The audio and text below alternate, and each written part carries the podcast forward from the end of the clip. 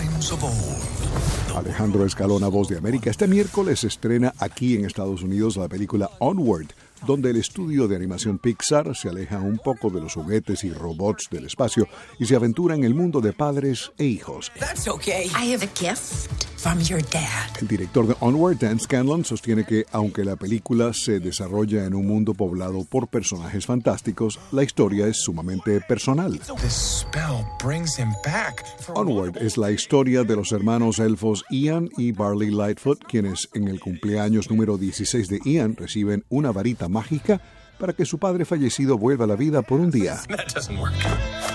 Spell. We grow the can, and then the gas inside will grow with it. Scanlon dijo que basó la película en el deseo de él y de su hermano de conocer a su padre, quien falleció en un accidente automovilístico cuando solo tenía un año. Las voces de los hermanos en la cinta corresponden a los actores de Spider-Man, Tom Holland, y de Guardianes de la Galaxia, Chris Pratt. También actúan Octavia Spencer y Julia Louis-Dreyfus. From your dad. Said to give you this when you were both over 16. No way! Los organizadores de los premios Grammy destituyeron a la presidenta ejecutiva que había sido puesta en licencia administrativa.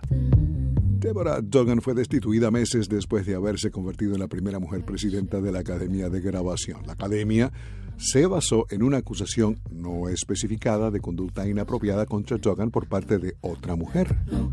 Los abogados de Duggan contestaron que la decisión muestra que la Academia de Grabación no se detendrá ante nada para proteger y mantener una cultura de discriminación y acoso sexual.